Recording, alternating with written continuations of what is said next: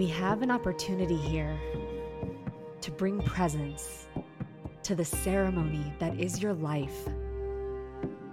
And my invitation to you is to stop whatever you're doing, wherever you are, just for this one precious moment and take a deep breath. Follow the breath into your root point and land yourself right here, right now, into your present moment. And exhale.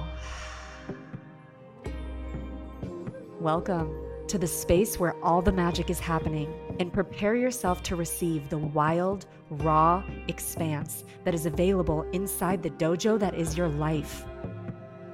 You are the empowered center point creator of every single experience that you are drawing into your field at this time. When you recognize that and really get that in your bones, you will receive yourself as the magnet for the most perfectly expansive evolutionary curriculum that is precisely crafted for you to evolve beyond what was in order to claim all that is a match to the you who is free. And that is what we are here to do inside the dojo as we explore what it means to live a life beyond the edge. This is a Soulfire production. Welcome to all of the available ears in the dojo family that are present here in this moment. I'm here with one of my best friends on the planet and one of the women that I respect most on the planet, Dr. Cat Meyer. And I'm so excited to introduce all of you to her. And before I do, I just want to presence the prayerful space that we dropped into before turning on this recording. That prayerful space is an essential ingredient when it comes to the listening that I'm asking for from you when you receive every episode, every journey that is the dojo, life beyond the edge. So I want to invite you to slow down in this moment, even if that means becoming present to the deepest breath that is available.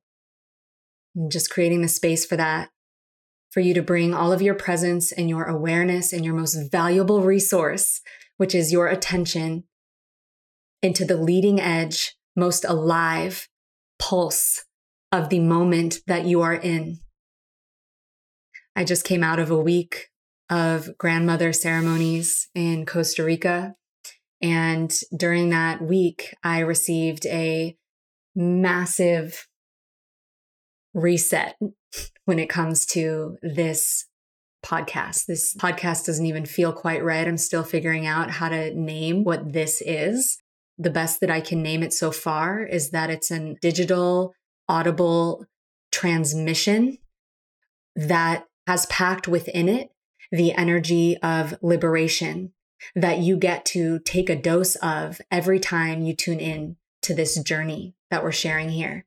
And so Cat and I, Dr. Cat and I have both gotten very clear about our whys for offering up this this transmission to you why we're here and and how it is that we are intending to serve up our expanse and the energy of liberation that we've experienced in our own lives beyond living beyond our edges and how that has occurred in our reality. And our prayer is that that becomes an invitation, a space for you to explore the expanse that is available beyond the leading edge in your own life. So there's a lot of territory that I feel excited to cover with Dr. Cat today.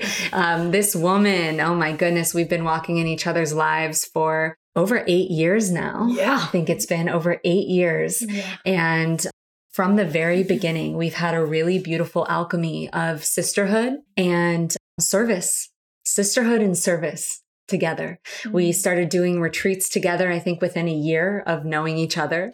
and um, the sisterhood that we share, um, just like the invitation within Dojo containers is that it transcends really any container. It transcends any frame, really. Like that's one of the essences of our sisterhood, I feel, is that all the deaths and rebirths that we've been through, all of the different kind of like groups of friends that we've journeyed through, our the, the different ways that we've served, the sisterhood we share, just it like engulfs all of it. Mm. It's available throughout. And so, um, yeah, that's one essence that I really want to explore with you today is like, you know, the, the energy of sisterhood and of belonging mm. and of inclusion and, and, and that across the board, especially when it comes to sexuality. Yeah. And, you know, I know that's such an area of expertise for you. That's my why. That's your that's why. why. Yeah, yeah, So I'd love for you to share, like, before we mm. really get into it, what is your why for, for being yeah. here today? Yeah. Yeah. My why. Why do I do this work? so to give everybody a bit of context, I'm a psychotherapist. I'm a licensed psychotherapist, and I specialize in relationships mm-hmm. and sexuality, mm-hmm. trauma, and ketamine assisted therapy. Mm-hmm. Yeah, yummy. So yummy, yummy. Mm-hmm. Yes. Um. So my why comes down to mm, bringing people into connection with their bodies and with their mm-hmm. sexuality, really mm-hmm. changing the relationship, evolving that relationship yeah. with sex and their bodies, mm-hmm. and accessing this very mm, deep, primal life force energy mm-hmm. that exists in the sexuality, mm-hmm. and allowing that to really permeate the rest of their life. Mm. Because I believe when you are able to access that everything just because you, mm. access your power, you mm. access your life, you mm. access mm. pleasure, you yeah. access yeah, yeah, just this greater Mm, yeah, I, I, keep coming back to the word power, but there yeah. is this power, you know, yeah. where so many things cause us to feel disempowered or take our power away. And yeah, yeah. Mm. so so if you were in this moment, I'm curious mm. to illuminate the way for those who are listening that may be um, just exploring their the power that's rooted in their sexual expression mm-hmm. for the first time right so um, and and whether actually i would say whether those who are listening are accessing this for the first time or have been doing it for a while one thing i know about dr cat is that she has we we teach what we've walked right mm-hmm. like we can invite others to expand into the capacity with which we're actually holding mm-hmm. and one thing i know about this woman is that her capacity to hold when it comes to human sexuality and accessing more of yourself beyond your edges in that that way is enormous.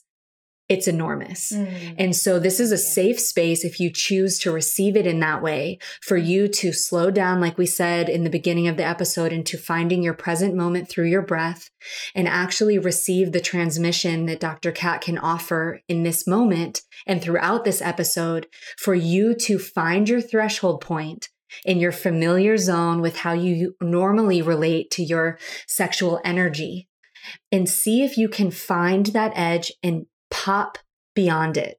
And so, Cat, as a starting point, mm. if you were to invite those who are receiving this transmission at this time as a starting point, whether whether you're a seasoned vet like cat, right? but th- but we get to trust the container that she has, right? Whether we've been in this work for a minute, like I've been exploring my sexuality for a minute, but the capacity cat has to hold for me is is beyond where I've gone, right? So for for the vets and also for those who are just like tapping on the door of okay, the power of my sexual energy could you guide us into um, whether it's through a vision or a breath or how whatever feels true for you to access the root point, like the beginning of, oh, that's where my sexual energy lives. Oh, there's the power underneath it. Like if I were to drop into just becoming, getting into relationship with my own sexual energy, mm could you point us there? So first, uh, before I do any of that, I mm-hmm. always bring in the invitation around sensuality first. Yeah. Because not everybody's ready to access their sexuality mm-hmm. because of our relationship around sexuality. Yeah. And so, if we first define the difference between those two, because yeah. especially in our world and especially mm-hmm. because of marketing, yeah. you see these two terms interchange so often. Mm-hmm. And sexuality has comes with it so many mm, past traumas, experiences, messages, expectations. Yeah. You know? yeah. So, but I find that sensuality can be more readily accessible. So, sensuality is the platonic relationship with our body, mm-hmm. it's the experience of pleasure of the world mm-hmm. through our five senses. Mm. And mm. sexuality is mm-hmm. more of the relationship to our primal energy that you are referencing. Yeah. You know, this buzz and tingle in the body that gets us like, yeah. um, well, she just brought me there, so we're just gonna, we're just gonna activate each other a little bit. So it's more of that primal energy. Mm-hmm. Sexuality is also how we identify ourselves in the world. So that's mm-hmm. our attractions, our desires, our uh, pleasure, our orgasms. And they can exist both together and separately and that's really important for us to identify because sometimes we think okay sensuality if we intermix that and we're like oh well i'm not going to be sensual because I, you know, I, I feel nervous, I feel hesitant. I'm like, ah, what is that? What's this feeling? But then I would say, no, let what type of tea do you pick in the morning or what clothes do you put on or do you like candles mm. in your mm. house and like mm. this mm. is the pleasure of the world through mm-hmm. our five senses mm-hmm. and i think that's really important for all of us to be able mm. to to cultivate yeah you know is sensuality uh, can help us to access our body, especially if our body hasn't been a safe place for us to to be in for mm-hmm. a myriad of reasons. Mm-hmm. Mm-hmm. And sensuality, when it is paired in sexuality, brings the juice mm-hmm. of mm-hmm. whether it's a solo experience of connecting mm-hmm. with that primal energy or yeah. if it's a partnered experience you know we mm-hmm. we taste the salt of their skin on our mm. tongue or we smell the way that mm. the, florals of their hair or we look at them and the yeah i know there we go everybody have we got new access to it yet i'm salivating yeah yeah, yeah, and sexuality can also exist in sensuality mm-hmm. and that's what makes you know, when we're eating chocolate and we just like moan because it's mm-hmm. so good. And then we mm-hmm. start feeling our bodies start to tingle because mm-hmm. we're just so connected with the pleasure. And then all of a sudden a tingliness starts yeah. to come up. And so for some of us who don't have a healthy relationship or mm-hmm. ha- still are having challenges around our relationship to sexuality, that tingliness yeah. might be, uh, we might, might bring up panic. Mm. You know, we might not feel comfortable in that and we mm-hmm. might want to shut down. Mm-hmm. And so for anybody who's on this journey, mm-hmm. you know, I would suggest first starting with that relationship with sensuality. Yeah. You know, and even before that, yeah. beginning with the breath. Yeah. Because if you can regulate, mm-hmm. down regulate your nervous system, yeah. create a sense of safety in your body mm-hmm. first, yeah. then you can access sensuality so much mm-hmm. more easily. And or you can also use sensuality as a way to to connect with the body so yeah. so i see sensuality as both eh, you know like there's the paradox of you can't yeah. access sensuality until you feel safe but you can also use sensuality to get into your body and, yeah. and, and work it the other way mm, i love that so, so mm-hmm. starting there but then also if you feel the flutters you're not ready for that place your hand on your heart and breathe into your heart space mm-hmm. and that can help to just uh, down regulate yourself. Um, mm-hmm. Um, this is a great resource yeah. of hand to heart breathing. Yeah. Um, bring your nervous system back into a regulated state and mm-hmm. also n- uh, observe that that's your edge. Yeah. That's your edge. You don't have to be, move beyond that. Just mm-hmm. be with it, notice it, and then yeah, regulate again. Mm. Mm. Thank you for that pathway. So sensuality can be the gateway drug for the beginning of a deep and healthy relationship with sexual energy. And so, what I'd love to do is actually invite everyone who's receiving us in this moment to like place your hands on your heart, you know, as Dr. Cat invited, and let's all allow our nervous system to down regulate mm-hmm. together and open up to the sensual awareness. What I noticed in your sharing was through just bringing the superpower of my awareness to the current sensual experience that I'm having, which is feeling through the edges of my skin, the temperature in the room. It's feeling the way the breath is experienced on the back of my throat. It feels cool.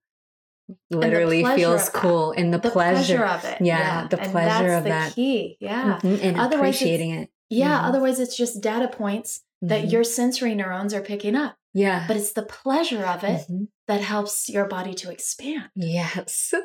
So let's go there. Let's go there here. So feeling the pleasure of the the the temperature of the air on the back of your throat.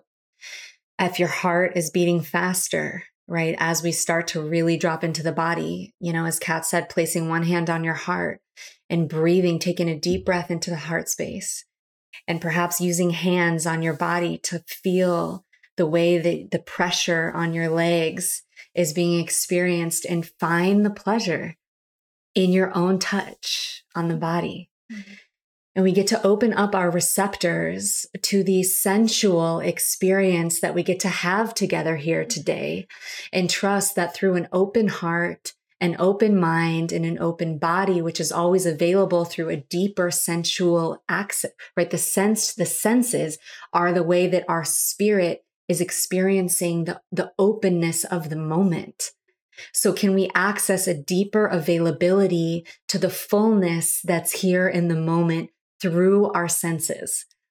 That is a pleasure practice. Mhm. That is the beginning of a pleasure practice. And you can do that in your every now moment. Can you imagine what you're evoking in me? It's evocative. Mm. It's evocative. yeah, you are evocative. Yes, I know. I know. This I is know what she does to me. Yeah. So like when you when you're with someone who is actually in their body and present to the aliveness of the moment through their senses, it be you become an evocative space. Can you can you feel that? So you in this moment get to through this practice become an evocative space and then carry that with you out into your day, which is you are a woman or a man who is online present and available through the senses to this moment. Now, becoming evocative means also in this in this way that you are available to yourself fully mm-hmm. Yeah. which means you're feeling yourself you're feeling yourself you know what i mm-hmm. mean? And sometimes hopefully most of the time that feels really fucking great. And also we're human we're having a human experience which means that often we have obstruction we have trauma we have nervous system activation that can be very uncomfortable to experience being a spirit an infinite soul channeling through a finite physical form that has experienced trauma points throughout this lifetime that in many instances we didn't yet have the tools to know how to navigate so it can be uncomfortable. There's a reason why we dissociate and aren't always inhabiting our bodies fully. So through this practice with the intention of pleasure, it's possible that you might touch some pain points as you come deeper into the body and become more available to yourself. So I'd love to go there with you, Cat, and, and share a little bit of a, a story because you're one of the people I've come to the most in Yeah. the moments when I have been the most in it. So I want to paint that pleasure. picture. Your pleasure. it's true because I trust. I trust you. Mm.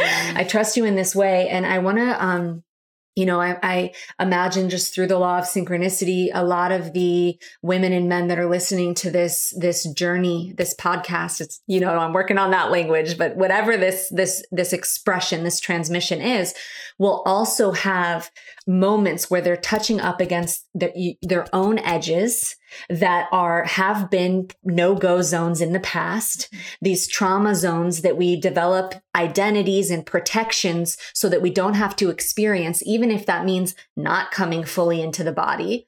But this is this journey this the dojo is about living your life beyond those edges. It's about having the courage and developing and cultivating the tools to meet those pain points that used to be no-go zones but perhaps as of today become the zone that you're ready to expand beyond, that you're actually ready to touch that part of yourself that you had previously deemed untouchable. So with you, Cat, the the um, I think the last major process that I went through, where I was leaving my almost four year relationship with my partner Oren, who's an incredible man that I thought I'd be with for the rest of my life, and it got to a point where the karmic contract romantically had expired, and I the prior reference points that I had for feeling that level of heartbreak, or perhaps a level of heartbreak that I had never experienced before. The memory of those past reference points told me that I didn't know how to handle it my they told me that the the memory that I had was that I it would take me out of the game and I had a lot of fear around letting go of that relationship. I didn't know who I was without it. I didn't know if I would be okay without it. It was bringing up a lot of past trauma that was unprocessed and it was being paired with leaving our home in LA, leaving the home we had been in, really essentially leaving my community here, uh, uh, releasing everything in my known reality. I spoke to that in episode um, one as well around the journey that I've been on. So if you want to hear deeper about that journey, you can check that episode out. But for now, when, when I was actually in the heat of that moment of release, of truly letting go of everything in my known universe, where what it felt like to me was it felt like I was going to drown. It felt like, like my system I didn't have a touch point or nowhere to go. So I was actually completely dysregulated in my nervous system. And we called, I called Cat right? So Cat came over and I'd love for you to share about nervous system regulation and how those who might be listening, if you're facing off with a major transition or a, a, loss of a love or a relationship or, or grief, when that trauma point, you start to see that it's nearby and perhaps it's a threshold that you've never crossed before. Yeah. Are there any like tips that you could offer or invitations for for nervous system regulation for facing off with trauma and edges in that way and expanding beyond them through the body? Woo! Yeah. Wow, that's going to be how many episodes we got. Yeah. That's why we're here. If we have to do part 2, we'll do part 2. Yeah. so so let's back up and talk about the nervous system because a lot of us might have heard in, you know, high school about the sympathetic system and the parasympathetic system. So it's a little more complex than that. Mm-hmm. so, on a regular day basis, our nervous system is picking up cues in the environment and it's labeling it as dangerous, mm-hmm. threat, stress, mm-hmm. or safe. Yeah. And we call this communication with the environment mm-hmm. neuroception, mm-hmm. with the environment and with inside of ourselves. Mm-hmm. So the nervous system is picking up these these things um, identifying them and then that impacts the way that we move through the world you know our bodies contract and they expand according to what it's picking up in the environment mm-hmm. now we can tolerate about so much mm-hmm. and then we mm-hmm. have a threshold of what we can tolerate yeah, got it and so the daily stressors that we have or if we look at uh, during the pandemic there mm-hmm. was much more stimuli in the in the environment the mm-hmm. political system the mm-hmm. the riots the um, uh, just being in our homes alone by ourselves over and over, not having as much touch. Yeah. You know, all of these are picked up by the nervous system and saying these are threat or stress. Mm-hmm. And so that what we could tolerate gets smaller and smaller. Mm-hmm. That window of tolerance gets shorter. Mm-hmm. And so then we become a lot more sensitive yeah. to cues and we can't hold as much. Mm-hmm. So, especially um, uh, those who have a menstruation cycle. Mm-hmm. Um, shortly before your menstruation, that window of tolerance will get shorter and shorter just by the nature of our hormones. Definitely. And so, you know, the, that uh, we are a lot more sensitive to mm-hmm. things in our environment. Mm-hmm. There's nothing wrong with mm-hmm. us. We're not crazy. We're not broken. Is that why my boyfriend is currently tracking my menstrual cycle? He's like, baby, it's about in five days or so, right? Yeah. I'm like, yes, good yeah, job. Yeah. Good job, Dragon. Yeah, yeah, yeah, yeah. And so that's just telling us that the body actually needs more to stay yeah. regulated. Mm-hmm. You know, we need to take care of ourselves a lot more. Otherwise, that window of tolerance just gets smaller and smaller and smaller and we snap. That snap is us hitting the threshold of what we can tolerate mm-hmm. and we mm-hmm. kick into the fight or flight response. Mm-hmm. That's the sympathetic part of our nervous system. And this mm-hmm. is um, hyper aroused. So, this is where we're more um, crunchy. We're like yeah. we might have chattery brain. We might have a difficult time with with thinking very clearly. Mm-hmm. Things mm-hmm. race. Mm-hmm. Um, we might yell. We might and we might have a meltdown. We might yeah. uh, throw something across the room, or we might just see red and seethe. Right. Yeah. So that's that state, and then there's a threshold of that. And once we kick that, then we kick into hypoaroused, which is the freeze state. Yeah. The freeze, the collapse, the disassociation, disconnection, foggy brain, mm. exhaustion. Mm-hmm. We might get, start getting uh, some of my clients when they hit that uh, their trauma, and we're working on their trauma. All of all of a sudden they start getting sleepy, so their eyes start drooping, yeah. and they can't keep their eyes open. Yeah. So this is the body shutting down, mm-hmm. and so all of these are very beneficial for us to be able to have. Mm-hmm. Of course, we need the energy to run away mm-hmm. or fight. But if we don't have, if we can't run away or fight, then we go into play dead, mm-hmm. possum. Yeah. you know, we disconnect. We yeah. we're not there. Right. And so all of this is adaptive. Mm-hmm. We end up the issue there is that when we don't understand that this is a natural response and this is all working for us, mm-hmm. we end up shaming our body for having these natural responses. Mm. And then we clench to mm-hmm. prevent it from happening. Yeah. And when we experience a distressing event, if the body's not able to complete the fighting or the running away and it goes into that free state, then that's what trauma is. Mm. It's not the event. It's how the body responds mm-hmm. and how the mm-hmm. body can't complete, mm. the body and the brain can't complete mm. what it needs to mm. to survive. Mm. So wow, that's, that's huge. Yeah. So it suspends yeah. our, um, there's a whole process of like the, you know, the um, hemispheres of the brain and, and the prefrontal cortex and the um, uh, amygdala, which is like your memory center, your emotional center, mm-hmm. uh, strike a discord. So mm-hmm. things don't process as well as they yeah. are right now. Yeah. Right. Wow. It's, it's really interesting to hear you speak of that because what it, it reminds me that it's easy to get hyper focused on the story. Yeah. It's easy to get hyper focused on the story of what happened and continue to retell yourself that in order to justify why you can or cannot do something.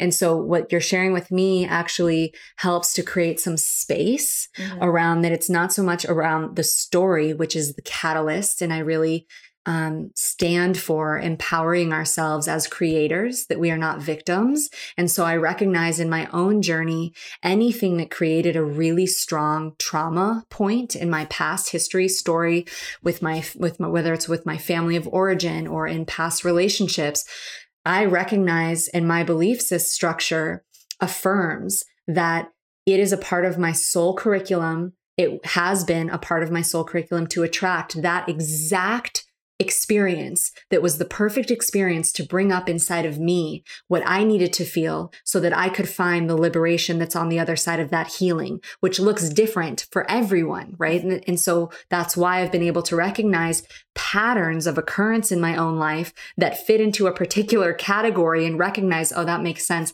That's a part of my soul curriculum that I am attracting again, an experience that has a similar texture of a past experience. And so I actually start to get excited and say, oh, that makes sense that I'm experiencing a catalyst that's bringing up this familiar feeling in me that I get to work with and, and bring into the light of my awareness and transmute through the light of my love, finding how to, it's always about finding love, more love in the places that we have deemed unlovable. And so these old past traumas points, these stories, by actually looking at creating a little bit of space and saying, it's less about the story, but it is that then it is about seeing how the experience of that circumstance or that situation was digested or not through my physical body. And that which is not digested, the trauma point or um, metabolized, however you want to process it, let, letting the energy all the way process through because we didn't have the, if you didn't have the tools to process it through at that time, whatever is not fully processed through then becomes the trauma point that we then carry and create and recreate experiences of, whether it's avoiding it or um, actually going into the healing around it. So I think that's important to note that it's actually less about the what happened and more about how much of the the impact of what happened processed through the body in a way that's healthy or he like fully fully complete yeah it, and i think it's really important to also emphasize that stories are just a one resource. Yeah. Yeah. Yeah. That um learning about the having compassion or reaching compassion which is a whole process in and of itself of yeah. around how your body operates and how it's always trying to take care of you is Yeah. important. Yeah. Um, so we oftentimes default to the mind to Mhm. process things. That's Yeah. like we think that that's going to be the quickest Yeah. way and we Yeah. talk about it and everything Yeah. um, but it's actually quicker to process through the body and Mm. with the body so somatically so we're seeing a lot more um, therapists we're seeing a lot more theories coming out that's incorporating more somatic work yeah and so that's getting the body to complete some of these processes that got interrupted yeah at the time and so the um, in teaching the body some of that is um, the process of shivering. Mm. so shivering is a natural process we're all supposed to go through to be able to downregulate the nervous system and return back to that window of tolerance. Yeah. But for so many of us we don't like that loss of control in the body. And so we clench and that inhibits that's already impacting the body's being able to complete what it needs to Hmm. shivering flushes out the stress hormones in your body from Hmm. that fight or flight response Wow. that's somatic yeah the Mhm. sympathetic system so we need to be able to shake and shiver and dance and move the body so it breaks up Mhm. not only the um, well it flushes out the stress hormones but it also breaks the armor that we've created because we keep clenching Mhm. how many of us Mhm. growing up and i'll tie this back into sexuality of like Mhm. as children we run around we we we scream we we pull hair we Mhm. you know knock things over and then we're told stop that sit still Yeah. stop and every time we were told stop sit still we we it, it, clench we're like huh and Yeah. so that is already inhibiting or don't touch that right Mhm. And all of that is already creating armor in the body Mhm. and so now we've been trained to clench and hold and contract Mm. and that creates more rigidity Mhm. and that reduces the flow of the energy in the body Mhm. it also causes more of a uh, self-consciousness Mhm. uh, and not in the way that is compassionate but in a way that is to avoid criticism yeah it's Right? like control right to Mhm. avoid punishment to avoid Mhm. criticism Mhm. so we we um, hold tight Mhm. instead of being able to flow and move authentically like we're designed Yeah. to so that energy can can um, move us Mm. Mm. you know instead of us Mhm. keeping it keeping Mhm. it contained So this, I mean, it flashed through my mind your undone experience. Yeah. So you know, um, I'd love for you to share a little bit about that. But you know, the timing, I think, of of of having the awareness to recognize when strong, what I call curriculum, is up for you and there's either you know a huge transition or relational material or um, money material um, shifts in in in purpose or um, fears, doubts, lacks that are coming up through different catalysts in your life to to have the um, space and situational awareness to recognize, okay, there's a catalyst present in my field, and I would love for all of you receiving this to actually presence. Whether there's a catalyst or a trigger that's present in your field right now that seems to be activating a trauma response in your body right? Like if as a pattern where you're either clenching up or freezing or wanting to run away, going into a flight or fight response, and just presence that right now. And I think a huge key is having the awareness around timing and saying, oh, there's strong material that's up for me right now. And it's activating this fight or flight or this trauma response in my system. And so when that's present and you have the awareness around it, you become the creator and you can start to employ some of what Cat is sharing to support your nervous system in your body in completing, letting the energy complete itself through you.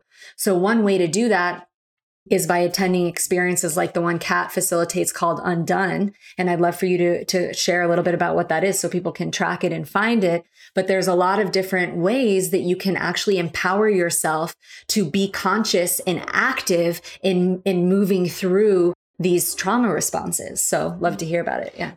So it actually started with me and my co-host Lena Ozea, who's a phenomenal singer-songwriter, DJ. Yeah. We both had challenging relationships with our bodies as so many of us do right and how do we how do we be in this body safely and so yoga was a powerful catalyst for me to be able to just find safety in my body mm-hmm. and the experience of not being so anxious and so um, heavy with emotion and sadness unprocessed yeah. everything yeah. Uh, so yoga helped me to open the body and feel calm and down regulate and so here, Undone is about undoing these negative messages around what it means to be a sensual uh, woman, femme, uh, non binary mm-hmm. as well, uh, and undo these negative messages around what it means to be in this body. Mm. So we incorporate practices of yoga, Mm-hmm. ecstatic dance mm-hmm. and breath work mm-hmm. as ways to open the body yeah. to to unlock the body mm-hmm. and then to release yeah. from the body. Mm-hmm. Mm-hmm. And we do all this practice in our underwear because it's all about testing mm-hmm. those edges yeah. of you know in these classes women mm-hmm. cry in the middle of the mm-hmm. yoga because they they are meeting up against these parts of themselves and they're having all these messages coming up around i'm too fat i'm not enough i'm you know this that or the other my body you know uh, had some women who had had um, C sections, and so seeing their scars right in front of them as they're moving and as they're yeah. bending in, in bizarre poses, you know, yeah. and they're fully with their body. You can't yeah. escape it. And so mm-hmm. emotions come up. Mm-hmm. And then you're held in this container of compassion and allowance mm-hmm. and and meeting all of that and and it being okay that yeah. all of that is there you don't have to be more evolved you don't have to not ever have challenges or mm-hmm. or not be kind to your body it's mm-hmm. it's okay it's mm-hmm. all a part of the human experience mm-hmm. and we're not seeking perfection we're just seeking a relationship with our bodies yeah. and getting to know her on the more intimate level mm. so we've evolved this into retreats and the mm-hmm. retreats are amazing you know yeah. and and because i'm moving with a tra- uh, with a trauma informed lens it's it's building that slowly mm-hmm. you know and and that's important for everybody to know because i think there is such an mm-hmm. emphasis on um, these these really complex mm-hmm. ideologies around well you uh, self-love mm-hmm. self-love love your body you know mm-hmm. majority of us can't even access that yeah that's so complex how do you do that how is that accessible mm-hmm. so it's breaking that down and using the word titrate titrate mm-hmm. means adding a little bit at a time mm-hmm. you know and so we start with just meeting our body yeah. we start with talking about um, sensuality and body acceptance 1st mm-hmm. even before we get to the sexuality. Mm-hmm. And so I think that's important for everybody to to really let sink in is that what you're he, he reading on memes or what you're listening to on social media, you know, mm-hmm. if you're finding yourself getting frustrated with reading these self-love or or body love messages like you're not alone mm-hmm. yeah. like we really yeah. do need to break these things down for us mm-hmm. and so mm-hmm. that so that um, we don't hit the shame spiral of well i suck because i can't self-love myself yet yeah yeah, yeah it's a fucking process. Don't try to go there yet. It's like yeah. it's that's a far-reaching yeah. state. Yeah, the integrity of that is really really powerful yeah. that you're bringing. Like making it okay to not be okay as a first step. Yeah. Like that feels central. And that's it's beautiful. Mm-hmm. And and the so I follow more traditional tantric um, practices around this and uh, mm-hmm. the emphasis around this is an entire human condition and the mm-hmm. entire human condition is beautiful yeah there's romance even in the criticism there's mm-hmm. romance even in those times where where we're just like a mush puddle on the ground with like mascara across our face yeah. and like oh it's so beautiful mm. there's something so exquisite about the breakdowns yeah and i agree yeah you know and it, it it's just and even those times where we're shaming ourselves there's something beautiful about it mm. because even that part that shames us there's mm-hmm. something about uh, something in that part of us that believes that that's the solution mm. you know mm-hmm. that yeah. they're trying to take care of us mm-hmm. too mm-hmm. Mm-hmm. yeah. and so it's just it's like that part deserves love too you know Yeah. The part that is the, the is in the shame is in its own protection. It's a right. program that's come online for a reason at an earlier stage. And so finding how to actually appreciate that part mm-hmm. and not shame the shamer. Yeah. And I usually like to reference this to think about when that came online. Yeah. Because she, he, they are probably very tiny. Yeah, little tiny like baby. Little tiny baby. Yeah. And that little tiny baby thought, ah, this is the right I'm solution. bad. I'm this wrong. Is this yeah, is how totally. I do it, you yeah. know, and it probably worked at one point. Yeah. Get the attention and love that they needed to be taken care of. Yeah. But then it's like, hmm, yeah. this is there's collateral damage to that too. Yeah. So, mm. you know, can we love and hold that little one of us mm-hmm. and recognize, yeah, baby, you were doing the best that you could. And there's you actually needed something else. Yeah. And, and, I hear you and I see you and I'm with you. Mm. Let me reparent you. Let me be there with yeah. you. And let's help this That's central. Get that get that resolved. Yeah. Yeah. So l- let's answer that question.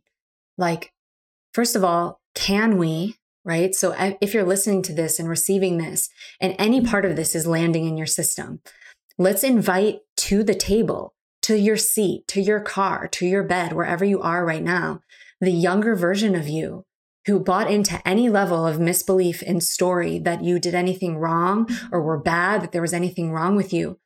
And literally, like, see if you can locate that aspect of yourself right now and call him, call her forward just to be present in the listening.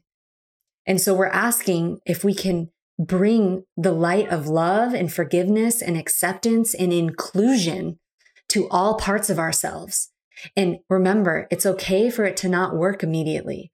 It's okay for it to not be okay. The signal that you're sending that you are interested, that you care, that you're doing your very fucking best. And one thing I know for damn sure is that if you're listening to this and you've gotten this far in this episode, you are doing your very fucking best. So let's start there with that acknowledgement and bring forward the presence of love that is the truth of who you are. That is what brought you here to listening to this right now. And offer some of that love up to the part of you that didn't think that she deserved it or he deserved it. And if that part isn't ready to receive it yet, that's okay. It's about the intention. It's about the aim. So let's take a deep breath right there into that. So where I want to go is, you know, a conversation around inclusion. So, you know, I brought forward um, within ourselves this piece around including the part of yourself that um, you may have deemed unlovable. You know, that part that um, either shames or is being shamed, right? The part of you that at a deep, deep level has believed, I don't belong, I've done something wrong, I'm not worthy, you know these these core insidious um, wounded misbeliefs that many many most i uh, could even say most of us carry on one level or another and i noticed that um, you know this uh, conversation around sisterhood is huge for both of us mm. in the work that we do with undone like the inclusivity mm-hmm. that you invite through undone for these women of all parts of themselves, which of course includes of each other and all parts of each other. Mm-hmm. But first, it has to start with ourselves. Mm-hmm. And the same with me in the dojo ecosystem, the stand that I take for sisterhood and a sisterhood that is transcendent of every container that I facilitate and really holding that as true. In order to do that, we've both been on a journey within ourselves, I imagine, around inclusion, right? Yeah. So first we start with ourselves. And what I've noticed within myself around belonging and inclusion is that from an earlier stage, there was a wound around feeling unconditionally loved, right? Like knowing that I belong unconditionally and that I won't be abandoned. So the abandonment wound. And what I've learned about myself and seen manifest itself in many of my clients is that when often when there's a deep abandonment wound, there, it then translates into, of course, a fear of abandonment. And so when we're carrying this fear of abandonment throughout our lives, that then becomes the edge. And often the protection mechanism that we develop is will have us abandon ourselves in an effort to try to not get abandoned. So when we're in relationship, when we're in friendship, in, in community, in romantic partnership, I noticed in myself earlier on, a deep pattern of people pleasing, bending over backwards, abandoning myself, saying what I think other people, you employing my empathy to say what I think other people want to hear so that they will love me, even though it's me not loving me by doing that. It's me putting myself second so that they won't put me second. It's me not including myself so that I can try to be included right? So that that pattern would really reveal itself a lot in the earlier in my earlier stages of my awakening and still comes up at times where i can see it. And it's ironic because the way that i personally have moved through it is by actually having to embrace the willingness to be abandoned I've had to intentionally, this is the edge, right?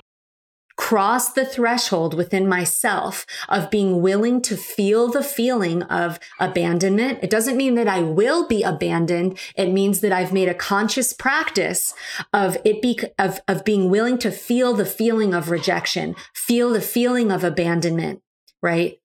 Being being willing to actually permeate that within myself because what occurred is the feeling of abandoning myself the feeling of betraying myself actually became finally more uncomfortable than it felt to risk feeling the feeling of someone else abandoning me.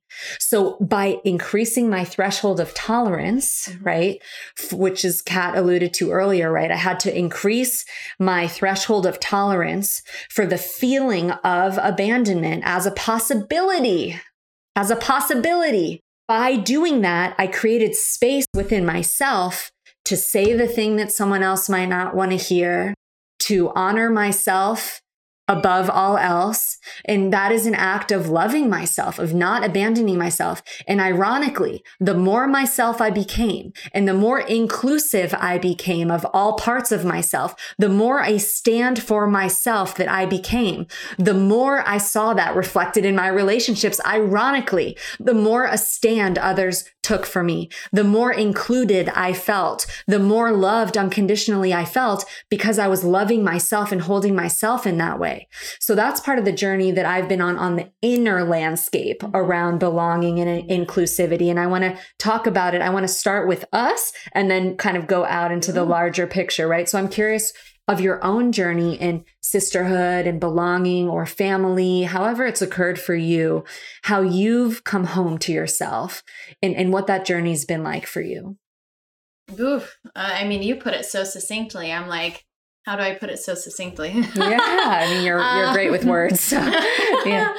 Yeah. You, the, uh, I'll I'll make this a collective experience because I, I, I recognize that my experience is is everyone's experience yeah. as well. You know, are very similar. Um, but the this idea around being included mm-hmm. in groups, you know, mm-hmm. especially mm-hmm. you know where we hear now, yeah. is a very young part of us. Mm-hmm. So it was inc- it was crucial for us to belong in groups, yeah. especially as children. Yeah. Belong with our peers. We needed to belong with our family. Mm-hmm. And so how we how we got to belong um this the clever solutions we would come up with to belong to those groups yeah. I, I hear this so many times with my students of like you know you see the group of friends in or the the group of peers in your mm-hmm. classroom and they're yeah. that group over there that group's having fun that yeah. group, i want that yeah. i want that i want what they have yeah mm-hmm. and so we're looking at that and then we can we we go inside and we're like okay how do i get that Mm-hmm. And whether we're conscious of this or not, we're strategizing of how to be able to get those things. How mm-hmm. do I belong? Yeah. It's like a core basic human need because yeah. we need to survive in this world. Yeah. And I can recall many times when I was younger, you know, if okay, how of strategizing and saying, okay, that girl is really adorable. So yeah. they go to her, she's adorable. And so part of that imprinted of like, okay, you look really cute. Mm-hmm. That's how you get love. Yeah. Right. And love, like uh as a child, our only job is to get love. Yeah. Because if we get love, that ensures we're taken care of. Mm-hmm. And so that that uh, supports our survival. And mm-hmm. so we're picking up and we're trying out these things. We're spitting out these different solutions, seeing what works, what gets us that attention, what gets mm-hmm. us our needs met, yeah. what gets us that love. Yeah. Similar with the, with the peers. Mm-hmm. Starts with family, also contributed with the peers mm-hmm. you know so how many of us myself included were bullied at one time or the other mm-hmm. you know mm-hmm. and how that uh, the pain of rejection we viscerally feel in the nervous system mm-hmm. the loss of connection we mm-hmm. viscerally feel in the nervous system mm-hmm. so we will do whatever we can especially at that age to prevent that pain yeah and so we we gather up these solutions, we put in our toolbox, yeah. and then we carry it through life. Yeah. right? We got a little toolbox there. What we got? Yeah. What we got? And yeah. we tend to default to the same solutions over and over and over again. Yeah. So for me, you know, growing into uh, grade school, high school, college, one of my tools was eating disorder. Mm. And I got real good at it, mm-hmm. real good at yeah. it to manage what I thought were emotions that weren't socially acceptable feelings that I had that I didn't think would would result in love. Yeah. You know, physical looks and contraction control to mm-hmm. be what I need what I thought people needed. Yeah. And uh, the tool of uh, hypersensitivity. I was mm-hmm. very sensitive to the needs and mm-hmm. be able to anticipate the needs of other people. Mm-hmm. I got real good at that. Yeah. And as a result of that, I wasn't connected at mm-hmm. all with the internal experience of myself. And so mm-hmm my body ended up you know fighting me with that a lot of yeah. autoimmune um, challenges and mm. inflammation and and mm. um, uh, stomach aches i would have stomach aches for years you know and mm-hmm. just all of these of my body pretty much yelling at me and saying you're not listening to me yeah you know what's actually authentic to mm. what's going on here wow. so yeah as adults, let's look at our friendships. And I get that um, culturally, friendships and how they form is different everywhere. Mm-hmm. You know, some cultures, um, and especially around here in LA, there's a lot more community. Mm-hmm. Um, and other places, parts of the world, I'm from rural town, Missouri. We're both we're, We're both, both, from, the St. same Louis. place. Yeah. yeah. Pretty sure we like keep following each other. Yeah.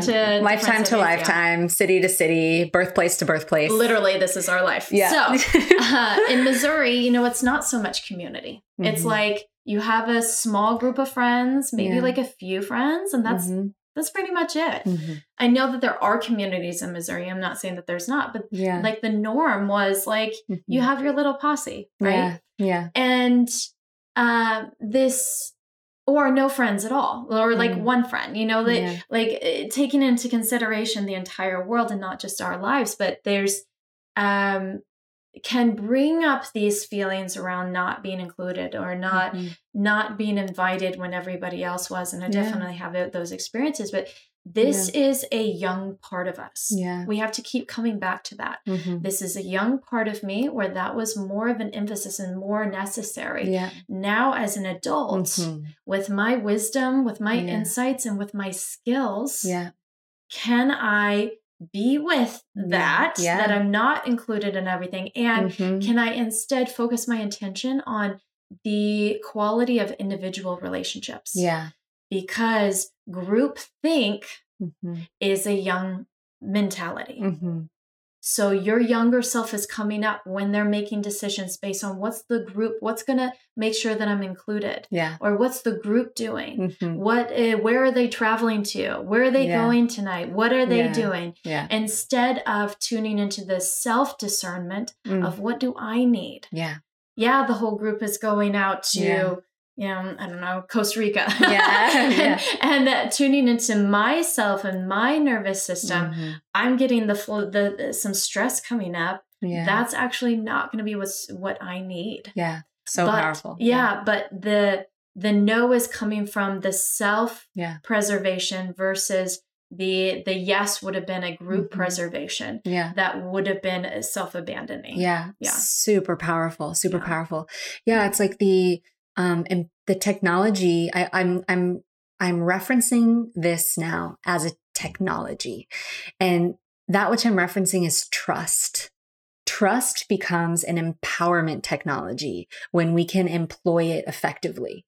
And so I feel like, you know, part of the turning point for me and the, the what you're referencing of shifting from group think and prioritizing what's the group doing and the need to be included, which is coming from a lack that was bought into from a child consciousness innocently because sure. survival is based on being yeah, included in the core family, right? Mm-hmm. So we like that. We want that. But the child actual survival with the roof over your head and the food that you're eating was dependent on right? Yeah. Being included. The turning point for me in many ways was recognizing that trusting myself first. So the self empowerment of trusting myself, feeling in your body, attuning to your body, trusting the message and the wisdom of your body could then allow me to trust the, the core truth of my relationships. So the individual relationships within the group and being in trust is actually magnetic within itself. I feel like when you're, when you're in self trust and then you're also gifting trust to the relationships that are most prominent in your life, which is the idea that you, you know, when, when we can die into the timeline of not being included in everything or not being present for every event or every experience and tr- choose, often we have to choose it at first, choose to deploy our trust in service of the relationships that are the most important to us, which means that I trust that the love I have with this person and that person and these members of the community that I feel the closest with is so beyond my presence at any individual experience or event or group gathering. It actually, I feel like adds empowerment to the relationship itself. It, it removes the, the idea, the lack from it. It removes, removes the idea that I need to try or prove or effort to preserve this particular dynamic or this particular relationship, which actually makes it even more sweet. Yeah. Yeah, and we, we we do need to break down what trust is, though, Let's too, because that's also a complex terminology, and yeah. some of us, well, I don't know. Like, how do I do that? fuck do I yeah. trust myself? Yeah, totally. yeah, uh, but like trust is a gathering of of evidence and information. You mm-hmm. know, we we um evidence and information that you can take care of yourself yeah. that you will be okay on the other side mm-hmm. because there's a part in you and that's the part of you that's criticizing or the part of you that's afraid is not sure that you're going to be able to handle it that's right and so part of it like gathering the wisdom that you're talking about um, gathering insights um, trying things out and gaining the new reference points that mm-hmm. okay like that was doing, okay yeah mm-hmm. that was okay i actually mm-hmm. survived and more than mm-hmm. survived i thrived totally and okay maybe that one was a little wonky but we got through it yeah you know and i didn't have to keep defaulting to the eating disorder or the the incessant texting or the whatever yeah. Yeah. tools we were using yeah totally. you know and and on the other side of that mm-hmm. it it adds to your landscape in your yeah. mind of like, oh, I do have the wisdom, the insights, the skills to take care of myself. Yeah. No, I'm not that younger version yeah. of myself. Speaking of the, creating a new reference point, there's often an old reference point of a time that we were perhaps less less evolved or the people in our lives were less evolved and it's like the mean girl phenomenon right so if we have an old reference point from high school or grade school or college where we we actually were left out or not included. And it created a a really big impact in the body the nervous system and pinged the part of us that was believing we don't belong or there's something wrong with us. And it really was impactful and painful often there's a there's a an energy within us that just wants to do anything to not feel that again. And so that's what will have us go into these preservative patterns these proving patterns. And so giving often the first the first moment where the shift is made where we come out of proving trying preserving efforting um, to to or any of the tools Cat's mentioning that we had from back back in the day to try to make sure that we're included or belong. When we actually let go of those for the first time, I just want to name that it can feel really fucking scary. Mm. And we may actualize in our life an experience of act- of not being included because if there's a resistance to that often right as a creator we recognize that will may be a part of our curriculum to manifest an experience in our life where the people that we care about the most don't include us for mm-hmm. something, right? Whatever it looks like. And I just want to name that in that moment, it fucking hurts and it, it is really uncomfortable and feels really scary. And that's valid. And that's, that's valid. valid. And then we have the choice point. So this is what I want to illuminate here and what Cat and I are inviting you into is that when that happens, we recognize, okay, I'm not a victim. This is a part of my soul curriculum to manifest the experience of feeling like I don't belong. Like right now, I'm feeling like I don't belong. And what's coming up for me is that is the fear that something's wrong with me and that I'll get left behind or whatever it is for you. Right. So then we sit in that moment and we can just with that little amount of space of recognizing I have drawn this into my field and it makes sense that this is coming up for me. If I didn't have the sensitivity around it evolu- from an evolutionary perspective, there'd be no real need for me to draw it into my space. And I'm speaking from cre- the lens of creator consciousness, which I feel is the most empowered place to come from. And that's where we're always going to invite you in the dojo, in the dojo experience, in the dojo ecosystem. So in that moment, and let's all just call it call forward a recollection of when the the first moment that that occurred or the, or the most recent time that you felt that I don't belong or I'm not being included. In that moment we have a choice if you can create enough space around it to not go into immediate reactivity into your normal survival patterns because you will go into a survival response because it was it felt life or death as a child and in the earlier years. It felt like if my family if i'm not included then i'm going to be left for the saber-toothed tigers right? On a primal instinctual level that's the way our body memory is is housing it. So when we have space around it we have the choice point. In this moment I could either be the version of myself that is in the action of trying to survive from the experience of the per- perception of not belonging, or I can employ some of the nervous system regulation techniques that Cat mentioned earlier, breathing deeply, engaging with the senses, getting bringing my presence into the environment, shaking, even looking in the mirror. I remember when Cat, when you came and supported me in that big breakup moment with my past partner, it was coming into regulation with your with eye contact, like nervous system co-regulation with someone else, but finding prioritizing regulating your nervous system and finding home within yourself again. And then from that place, there's an opportunity to choose into a new and more empowered timeline where we're not in reaching or desperate or fear based survival patterns to try to be included, but we're employing the new timeline, which comes from trust. Trust. So that's where we can talk about trust. So, how can I, in this moment, from giving myself the space to regulate myself as fully as possible, what is what does it look like for me now to trust myself to give myself the energy of acknowledgement, affirmation, and belonging. For me, knowing my own heart has been really powerful. So coming home to my heart and affirming in the mirror with myself who it is I know myself to be, where it is I know myself to be coming from, the inherent goodness and innocence of my own heart and really creating the space for me to receive that within myself, which eliminates the need to receive it from someone else. And I want to build into this that compassion is really important.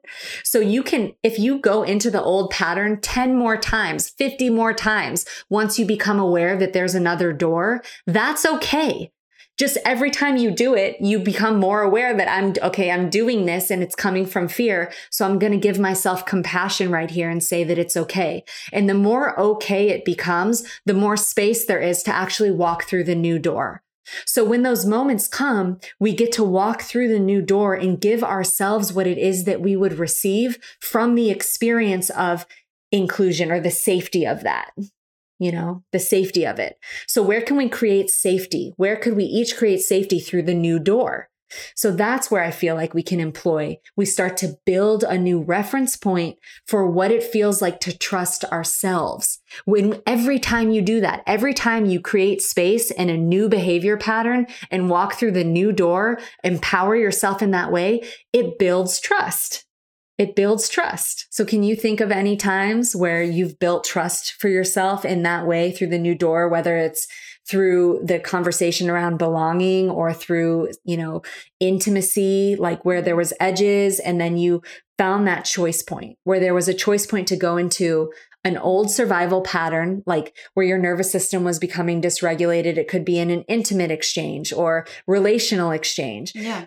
Yeah. Mm-hmm. And I want to tie this back to the work that I do because this is my why um, mm-hmm. sexuality. Yeah. You know, there is so much more conversation being had around sexuality, mm-hmm. luckily. And and you you even heard in my in the way that i speak i speak inclusively yeah women non-binary trans men it, it it's there's so many people out there who don't feel seen yeah. and don't feel included can i join that women's circle even though i don't identify as a woman yeah you know and so from my own journey around sexuality and discovering who i am um, and who i like mm-hmm. has been its own process and it's in we all have our own solo journey like all of our spiritual journeys are essentially a solo journey and especially for me coming from missouri where mm-hmm. you know none of this sexuality stuff was accessible except you know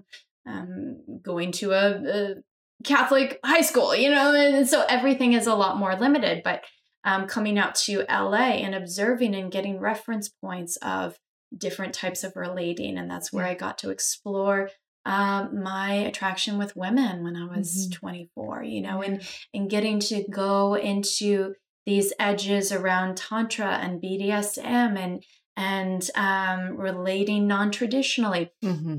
And I mm-hmm. didn't have many people around me. So it was a lot of me leading the way mm-hmm. and just gaining the reference points of of I'm okay on the other side of all of That's this huge. experimentation right yeah. and and that isn't to say that that protected me from the projections of other people and my friends mm-hmm. who told me that yeah. you know along the way of telling me that um, me having different lovers was not it, it was not evolved or it wasn't you know i couldn't call in a partner if i was with multiple people at the you know at that moment mm-hmm. or um, you know different people will put their own truth with a capital t on you yeah. and it's so important for us to discern for ourselves what our truth is and what a, what is our yes and our no's and yeah. and and ex- allow ourselves to experiment to discover on the other side of mm-hmm. experiments of well, okay that one doesn't work out or that's, that's not what I want. You yeah. know and yeah. be, and letting that be a part of the the um mm, mm divinely perfect unfolding of your life. Yeah. And it's not that it's going to be without pain. It's going to be you know there's going to be that. And i'm even uh, speaking more uh, on the platform of com- of integrating tantric and sacred sexuality with BDSM mm-hmm. and seeing a lot of uh, responses in social media mm-hmm. or in communities mm-hmm. around what I speak about. Some of them are are praising it, and some yeah. people it's it, you know I, I'm receiving a lot of projections that are from uh, a misunderstanding and an ignorance, and not to um, say that there's anything wrong with that person. And so because I hmm. have mm. the trust in myself and, and, and the competency mm-hmm. and the mm-hmm. confidence around what I know, mm-hmm. what I experience in my own body, yeah. and what I've been able to witness in other people crack wide open, is uh, being able to have these conversations with gentleness, mm. mm-hmm. gentleness, and mm-hmm. knowing that the their reactions and their not knowing, yeah, is okay and welcome. Yeah and mm. it had and it's valid given all the misunderstandings the miseducations mm-hmm. the misrepresentations in mm-hmm. our culture mm-hmm. around marginalized communities yeah. and expressions yeah. and identities yeah you know the, there's a lot we still are working on and it's conversations like these that we get to have mm-hmm. and and to uh educate mm-hmm you know accurately yeah and be inclusive yeah in just the way that we talk yeah so that people other people gain reference points now mm they can either take that information mm-hmm. and and the the responses I get from people is Yeah. oftentimes grateful of Yeah. thank you for being gentle back with me. Yeah. You know, and Totally. and um and they don't they may or may not, you know, take what I what I Mhm. say and that's okay Yeah. because they have their own upbringing, their own reference points, their own Mhm. and and it's still um I know that I'm doing what I can with the medicine that I, you know, I still trust myself of yeah. okay, their response isn't anything about me. Yeah. It's a product of the uh the cultural wounding the patriarchy the you know all these these uh, cultural traumas that we're working through Yeah. Uh, or personal traumas that we're working through too and that's okay So powerful.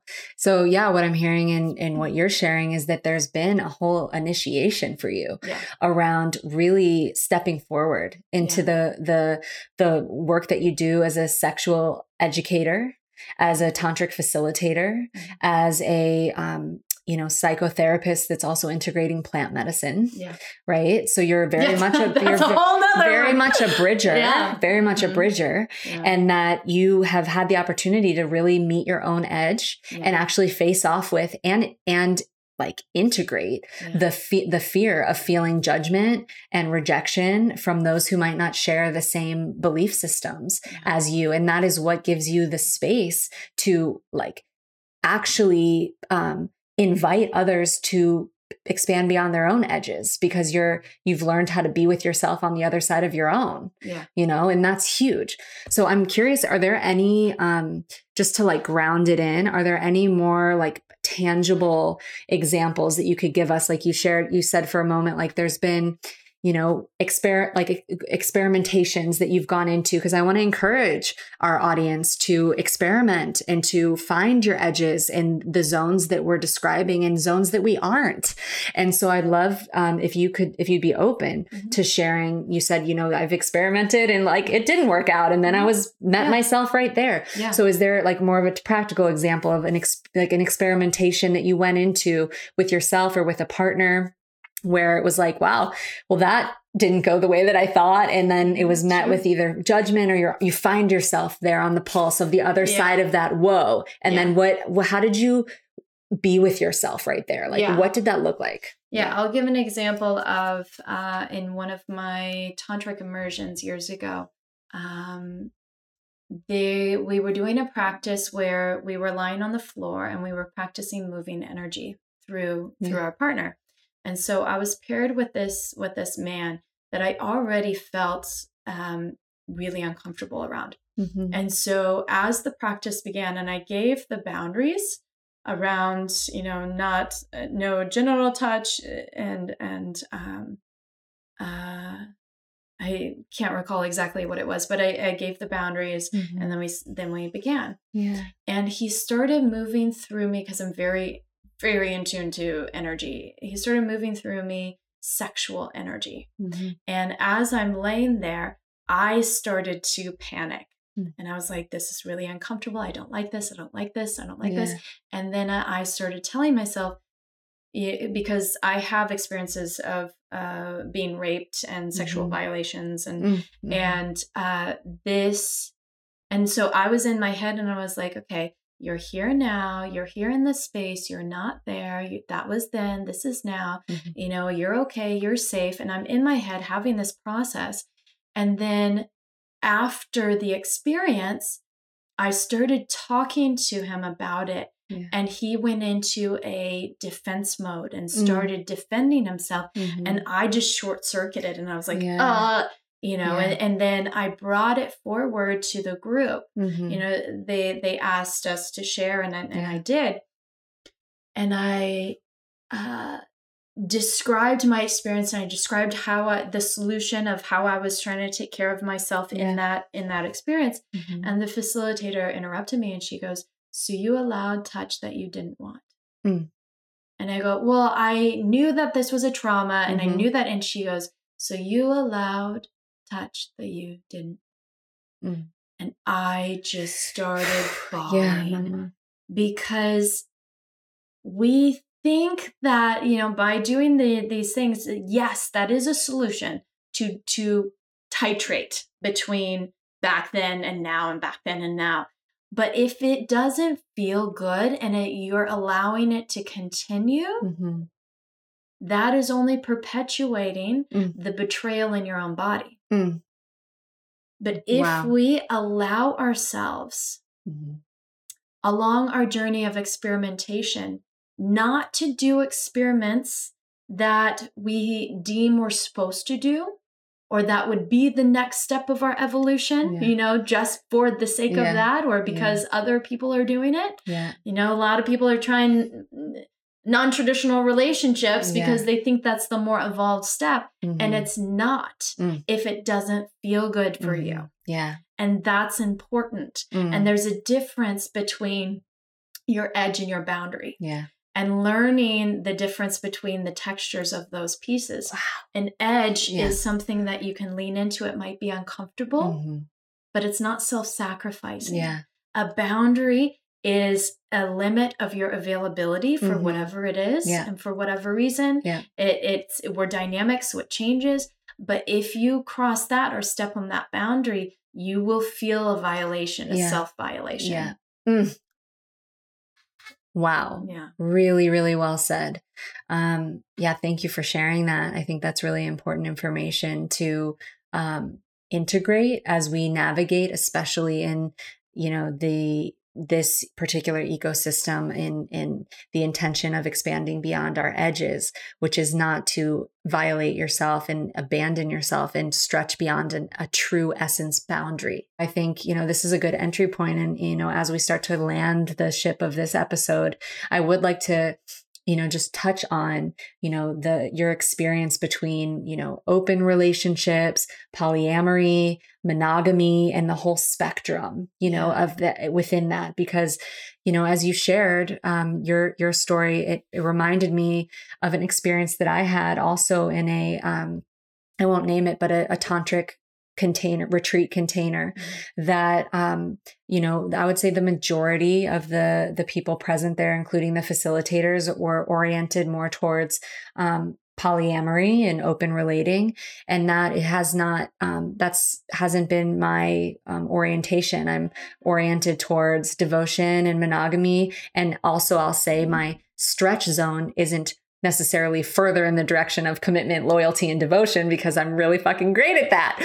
But my stretch zone is actually in the direction of um, deeper trust and and breathing freedom into the depths of devotion, and um, you know, you know, being open to um, having experiences of intimacy with my partner that are within the, the the boundaries that are true to my essence. You know, so how has your experience been um, with this. And oh, and I will say in that container I was in, I felt like the space wasn't there necessarily to be fully inclusive of me. It almost felt like um, there was something like like I, it brought up the feeling of me like is it is it off or wrong or like bad that I'm not wired in this way of like more poly or open relating because that is at least as far as I've experienced so far hasn't been the essence of where I come of where my essence comes from, right? So I'm willing to stretch within my integrity zone, but um in that container I didn't feel he-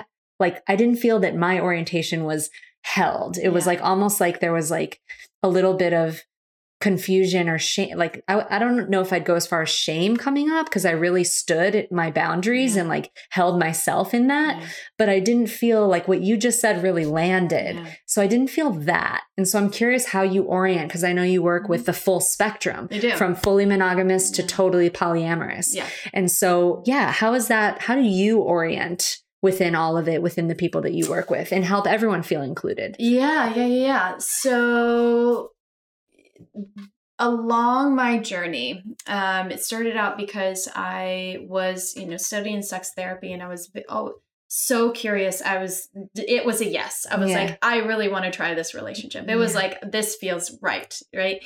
And especially because it allowed me more of the fluidity of my, um, attractions to to a plethora of, yeah. of gender expressions so so having a partner who was also a this feels good. I want to yeah. explore this too. Helped, right? Mm-hmm. So we were both on that um very authentic yes yeah. experience. And mm-hmm. that's that's a challenging point for many relationships because yeah. sometimes somebody wants it and then somebody doesn't and then they mm-hmm. self-sacrifice in order to do it yeah. and so sometimes there's that and then along that way that particular relationship getting to observe how much work I was putting in to make these these types of relationships work and how much my partner or my lovers were taking in yeah. um, consideration and work for.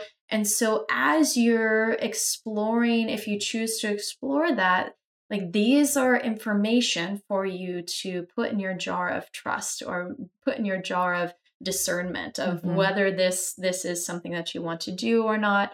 Um, it uh, I don't believe that there's any one style of relationship that's more evolved than the other. Mm-hmm. What I do believe is the discernment is the more evolved uh, element that or lesson yeah. that we can gain from that. Mm-hmm. Like this, you know, try. There's um. Okay, so styles of relationships I mean, really, you can make any type of relationship along the spectrum of anything. Like yeah, the yeah. potential of relationship it's just vast, is is, yeah. is infinite, just mm-hmm. as much as it is with any other human condition, but we like to put labels on to help categorize and help us to better communicate and understand. Mm-hmm. Um, but even how we might relate at one point might change given the dynamic nature of who we are, the dynamic nature of our lifestyles, what yeah. we're available, what we can do. Mm-hmm. And that's something that I've personally come to realize yeah. as I was identifying as these different styles of relationships, mm-hmm. but realizing that me and the alchemy with another person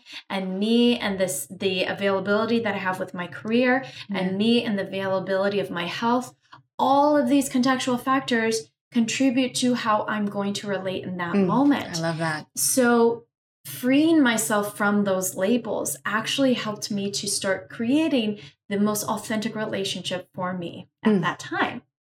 There are, and I will say that there are these different uh, categories that help people to to start somewhere. Yeah, you know, and and um, give them role models and reference yeah. points, and I think that's the tool of labels oh. Uh, that we can the the the uh the benefit of them. Yeah. So mm. somebody who is monogamous uh, the schema around that or the image that we get around that is yeah. somebody who it traditionally we see somebody who is uh, relating sexually and emotionally with one person mm-hmm right? They have friends that they might yeah. be emotionally connected with, but this is their safe haven. This mm-hmm. is their go to person. Mm-hmm. Um, then we have monogamish, mm-hmm. and that is.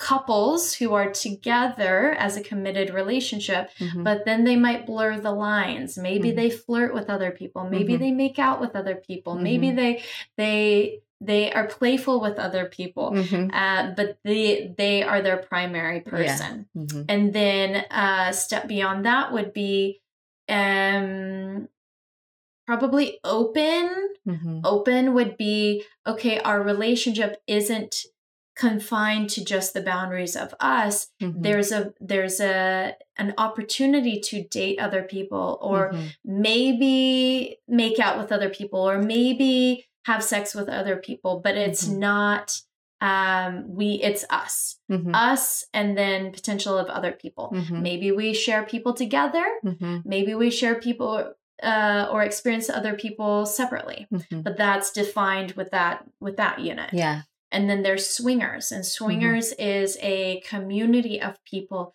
who share partners mm. so they are partnered uh-huh. typically yeah. But then they share partners. Mm, mm-hmm, yeah. Mm-hmm. So there's there's typically this is seen in a space, like mm-hmm. a shared space of mm. sharing partners or mm-hmm.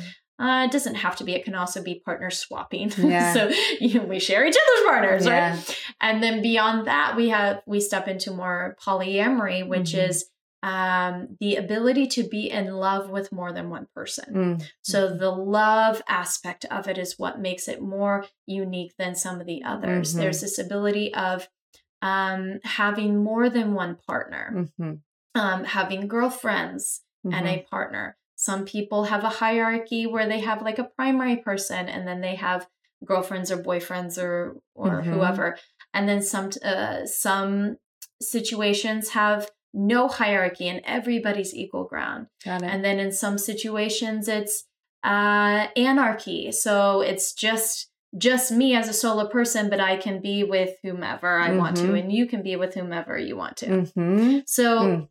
In in broad all spectrum. this broad Yeah, spectrum broad spectrum. broad spectrum, yeah, and, and, it's all ever. fluid between all of it, between any of those categories. and it I'm can sure. be yeah yeah yeah, Mhm. and depending on the context and what we need and who this person is you know Mhm. and and if we allow ourselves that permission to do Mhm. that Yeah. we allow ourselves the agency of and ourselves and the other people involved Mhm. the agency Mhm. to to do that Yeah.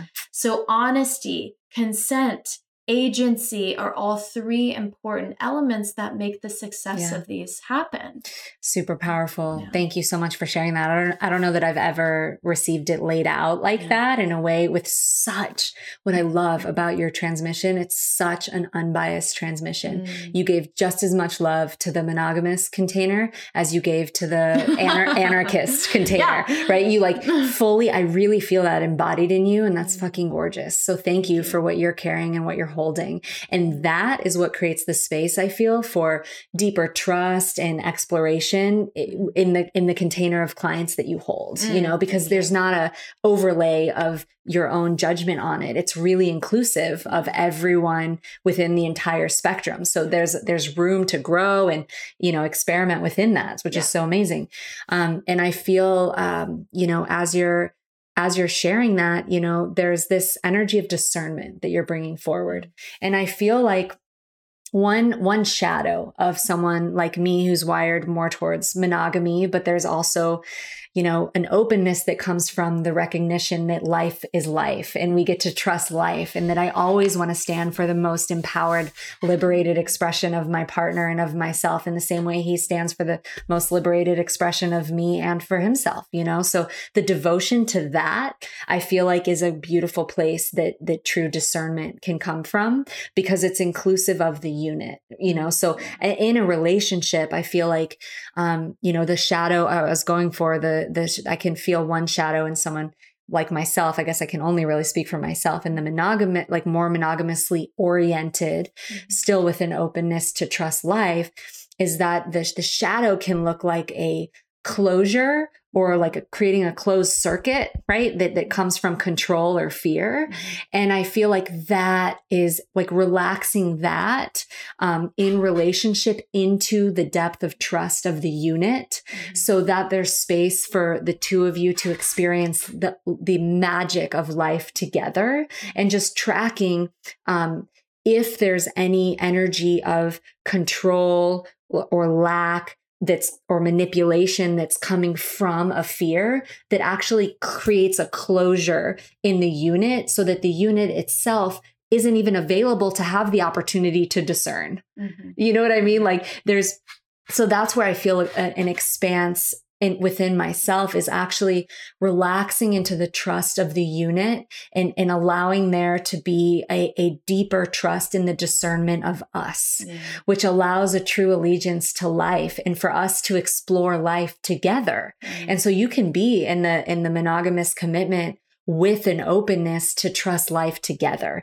and whatever that brings. You know what I mean? And so I'm sure there's variations and iterations of that in every one of those nodules that you mentioned right? So mm-hmm. the same in the other on the extreme the other side of the spectrum of like total either anarchy or polyamory perhaps there's an opportunity to lean into the edge of okay what do, when the if a if a person comes in that inspires it trusting life is actually not being fixed on the identity of i am this you know polyamorous or i am this but i can actually relax into the trust of the unit or trust of life trust of myself and open to okay and if my discernment says otherwise at any point Yeah. i'm willing to go deeper in the direction of you know open or monogamy or you know so Mhm. this this energy of discernment i think is really important and the discernment it it gets ideally it gets to come from true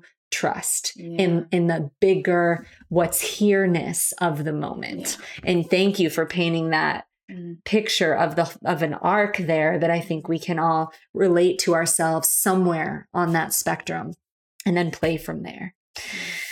Yeah. Wow what a transmission mm-hmm. this was. There. There's a lot. There's a lot in there. I'm I'm going to have to listen to that journey again. And Cat, Cat, thank you so much for saying yes and for showing up for this, for for this transmission together, for this sisterhood, for all the you're you're one of the most incredible friends that I know. Just not only in how you show up as a friend to me, but how I witness you show up as a friend and a sister and an ally mm-hmm. to everyone in your life who you choose who you choose to show up for. It's such a gift to be present as a sister in your life. Mm-hmm. So I would love to invite you to share just how anyone listening can find you, how they can go deeper with you, yeah. any containers you have available. Um, so yeah, so yeah, they, they can find yeah, you. Yeah, yes. So everybody can find me on sexloveyoga.com. That's my hub where you can find all of my online programs around sensuality, around eroticism. Mm-hmm. I have an mm-hmm. upcoming container, six week container for femme, women, non binary to um, access their eroticism. Mm coming up in April. Mm-hmm. Um, I also am running retreats and and holding group spaces for ketamine and sex therapy mm-hmm. for couples and yeah she's the coolest yeah yeah mm-hmm. so they can find also find my podcast eat play sex mm-hmm. um, which is expert oriented all about sex yeah. My favorite topic. Uh, yes. yes. Amazing. Thank you so much for being here. So grateful for you. And with that, we are going to close out this container. I want to really honor you for the courage that it takes to live your life beyond the edge right along with us. Thank you for being here. Thank you all for creating this space to receive this transmission and for having the courage that it takes to live your life beyond the edge. If you feel the call to go deeper with me privately or explore the dojo ecosystem, the best place to start is by visiting zaharazimring.com and taking your free micro dojo. You can also find me on Instagram at Zahara Zimring, and I love hearing from you guys. So feel free to send me messages, make comments, and I will absolutely get back to you. I also would deeply appreciate if this episode or any of these episodes have touched your heart. Leave a review as it really supports this show in touching more hearts and more lives all around the world. Thank you for joining, and I'll see you next time.